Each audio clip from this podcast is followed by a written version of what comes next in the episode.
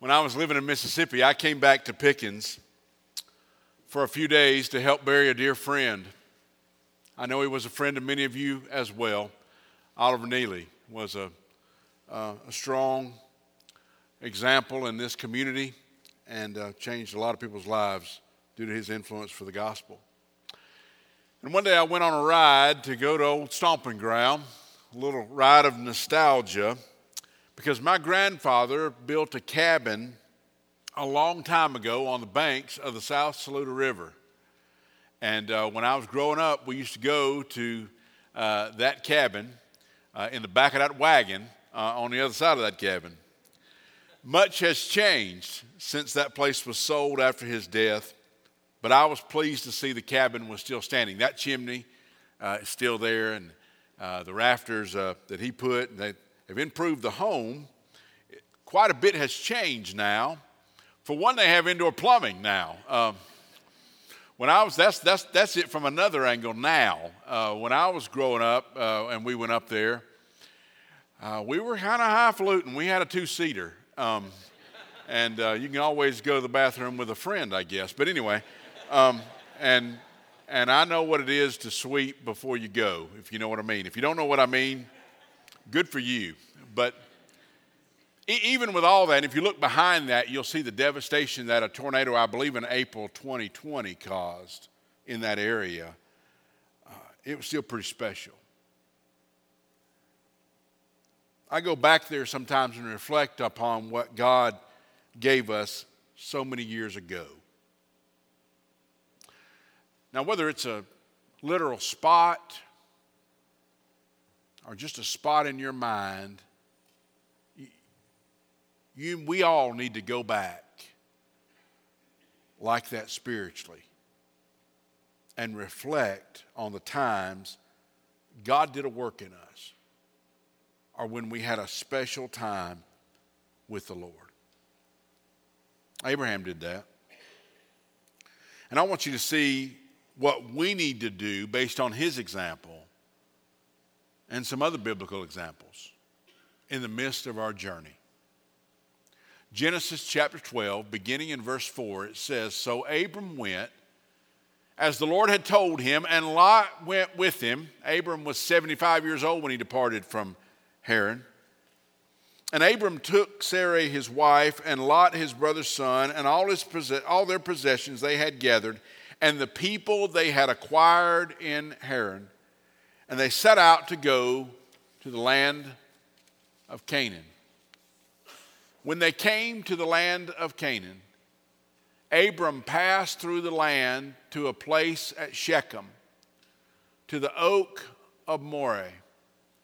At that time, the Canaanites were in the land. Then the Lord appeared to Abram and said, To your offspring I'll give this land. So he built there an altar to the Lord who had appeared to him. From there, he moved to the hill country of the east of Bethel and pitched his tent with Bethel on the west and Ai, Ai, Ai on the east. And there he built an altar to the Lord and called upon the name of the Lord. And Abram journeyed on, still going toward the Negev. God told Abram to go. And when he did go, God would show him where he was to go, what he was to do, and would work through him. And we talked about in detail last week how he took a pit stop for too long in Haran. But then he set out with his family, and verse 5 tells us the people that they had acquired in Haran.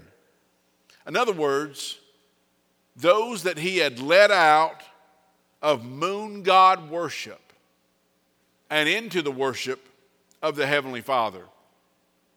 He stopped at the Oak of Moreh. That's a popular spot in that day. It is known particularly for the Canaanite, um, Canaanite shrines and the lessons of the false religions that were taught in that area. Abram stopped there, shared some of what God was showing him, and where God was taking him. And then, after sharing that with them, brought those people along with him along on his journey. God's not only giving him the land, but he is making him a blessing as he goes, just as God promised that he would do. And Abram is changing the land in which he journeys through. Due to the promises of God, Abram hung around, but the, the Canaanites had the good land in that area. Therefore, he moved on and journeyed to through the Negev. The Negev is a barren desert land. It is hard traveling. But I want you to notice what Abram learned in Haran, the land of plenty, at least in worldly thought. But in reality, just like the meaning of the word, it was a spiritually parched area. He learned there that the promises of this world is not worth the focus. Don't focus on what this world has. Focus instead upon what God has.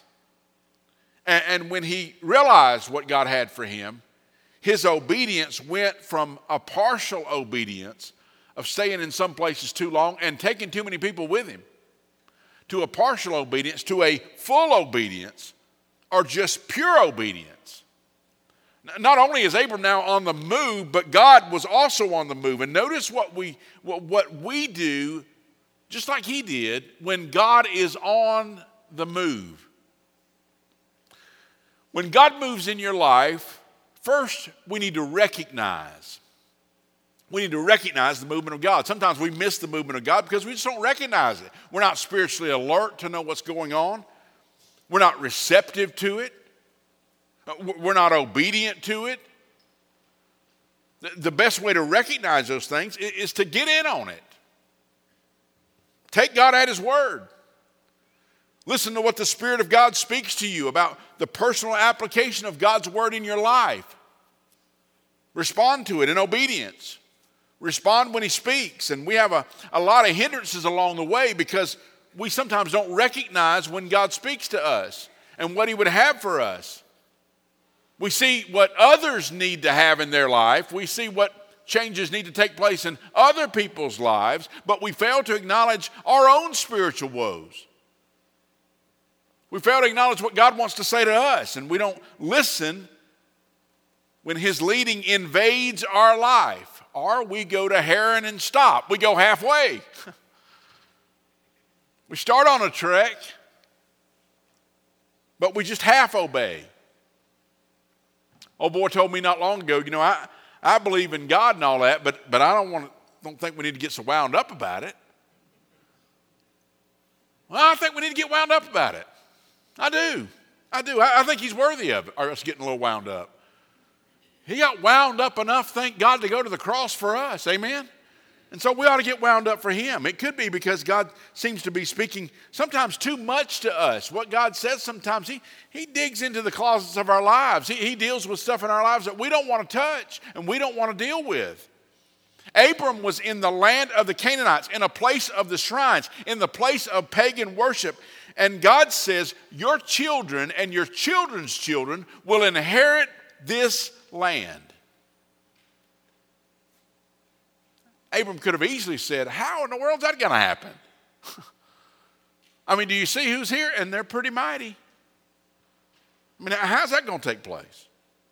There's strong people here. Or he could have said, Well, what do you mean, my, my children and my children's children? What about me? What's in it for me? Because I want you to notice that God was saying, not saying that Abram would get the land. He said his offspring would get the land. Recognize that God speaks and pay attention to what he says because when God's on the move, there's something else we need to do. We need to recognize it, but that's not it. We also need to remember. We need to remember it. When God speaks truth to us, I'm talking about personalized, customized truth to us by the Holy Spirit of God. it, it is special, and you need to archive it. You need to hold on to it. Uh, notice what happens as Abram is on the way uh, to the Lord's promises, okay? He's on his way to where God would told him to go. And the Lord speaks to him and he recognizes the presence of God. And when he recognizes the presence of God, he builds an altar there as a testimony to what God said when he claimed that land. Now he left that land, but he didn't, he didn't take that altar with him. He, he left that altar there. He left it behind. And when he moved again and he called on the Lord again, he had a powerful time with the Lord. He built another altar. He didn't take that altar with him either, he left it behind. So I want you to think about this what happens. After Abram's gone from the area and people come back to that, when those Canaanites come back to the oak of, of Moreh to worship their foreign gods, they just see an altar there to Abraham's God. They see an altar there, recognizing that he left his testimony there. This is where God spoke to me. He left a witness there. He does the same thing when he goes to Bethel. And Beth in Hebrew is house, and El is short for God. House of God's what it means. Abraham had a, a good day in the house of God, and he didn't forget it. He left his testimony behind along with that altar. He remembered what God did for him. That reminds me of a passage in 1 Chronicles 21 when David was tempted to get prideful about all he had. God had blessed him mightily, and so he started counting. You want to see how much he had? So he took a census. Scripture says he was tempted by Satan to take that census, and so he took an inventory. And when he tried to count up all his strength, he got filled up with pride of his accomplishments. And the cost of that sin came upon his people, and his guilt overwhelmed him because of the cost his people had to pay because of his sin. And so he looked for a, cl- a flat, clear place to build an altar. There's no better flat, clear place in that day to build an altar than the threshing floor. He found a threshing floor. The threshing floor is a crucial part of the harvest of wheat. It was a, a raised area that was floored with rock or a hard surface, dirt, hard packed dirt surface. It, it was on a threshing floor where they would pound out the wheat and they would loosen it up and separate, separate the, the chaff or the hulls from the, from the good wheat. And in the same way, David cleaned out that spot on that threshing floor, and it was on that threshing floor that David built an altar and he laid it out before the Lord. It's appropriate that it was on a threshing floor because there he, he threshed it out. He shook out the worthless in his life and he let the good in his life shine through right there before the Lord. It was there that God came to him. It was there that the fire fell upon him. And it was there, in that very spot, that God told him the promised temple of the Lord was to be built. And when they went back to build it, he bought the land to put it right where God spoke. He found out that day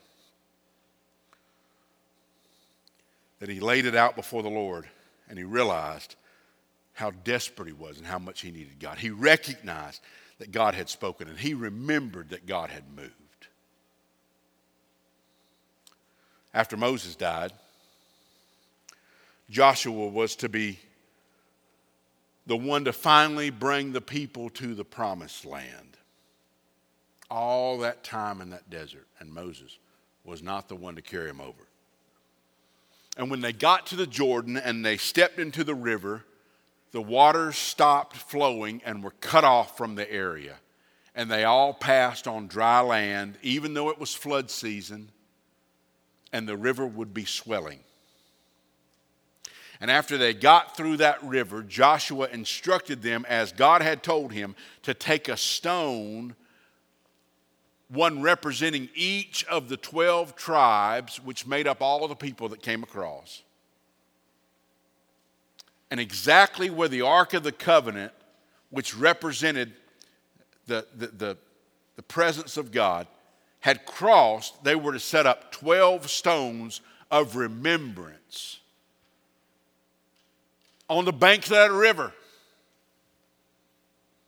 And scripture says that when you bring your children back through here and tell them about how we crossed over the Jordan, and they see those rough hewn stones erect out of the ground, and they ask you, What do these stones mean? You tell them. Tell them how God parted the waters.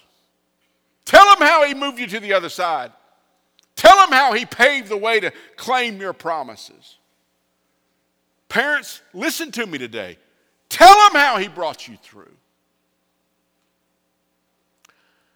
I had a memory pop up. It's on my phone, it's in my calendar. I know when it is. I had a memory pop up this week from eight years ago. And I want you to see a video for just a moment, just entertain me.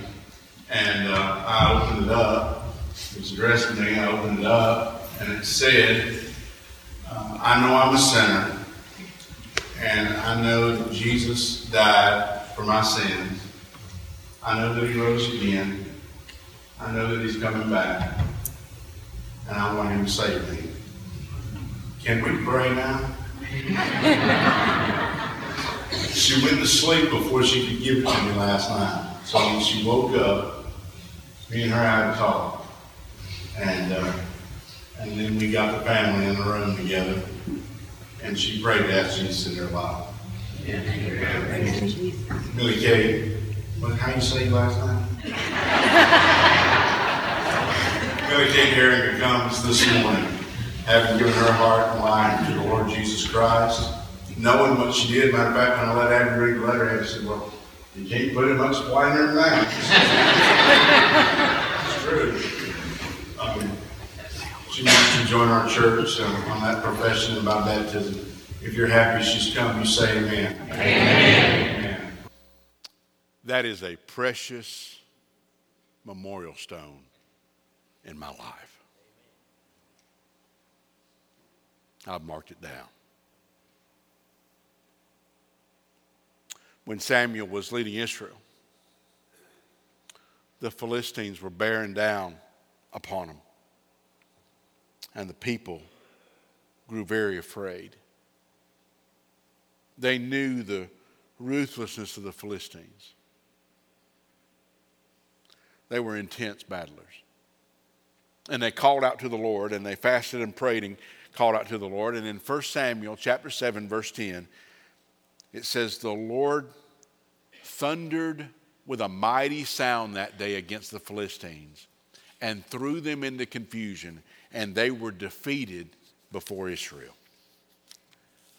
And when they won that battle, Samuel took a stone. He called it an Ebenezer which is Hebrew for a stone of help. And he said, Till now, the Lord has helped us. In other words, when I look back at how we got where we are, the Lord has guided us. He's, he's helped us. He, he recognized that God had done the work and then he, he remembered it and laid it down and I'm telling you, when God moves, mark it down. And then in the days afterwards, after the move of God, we reflect. He said to Abram, To your offspring I will give this land. Abram was trusting God. He was following God, he was obeying God for bigger reasons than himself. We're going to talk about the steps of faith along the way as we carve through his life, but this may be why he is remembered in Scripture the most. Because he was not doing this for himself. Abram was not going to get the land.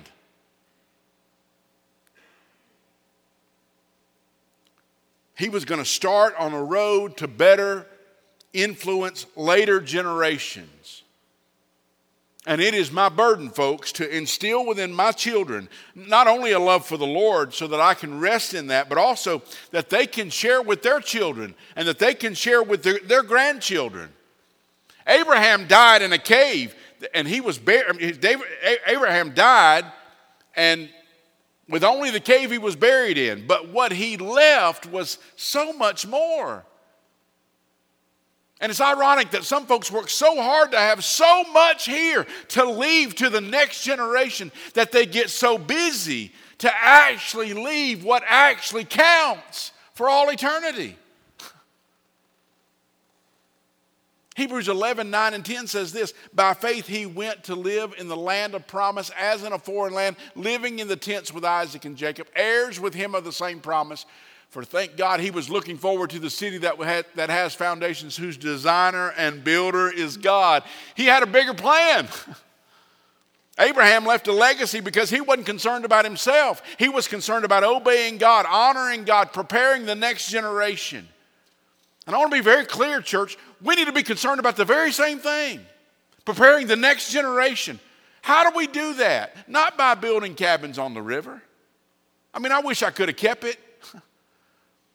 When I went back that day when I went and visited that cabin, that man wasn't there. I knocked on his door. I took some family back spring break in March of that year, and we knocked on the door, and he answered. And he said, Come in, I want to show you. And when I looked up and looked at the ceiling in that house, those rafters that were up there were the same rafters my grandpa had put up there. A lot of other things. Wasn't recognizable. Didn't have to prime that pump to get that kitchen sink going anymore. But I saw what he had done And that's special, but I'm, that's not what I'm talking about. I'm talking about leaving some smoking altars and leaving some standing stones.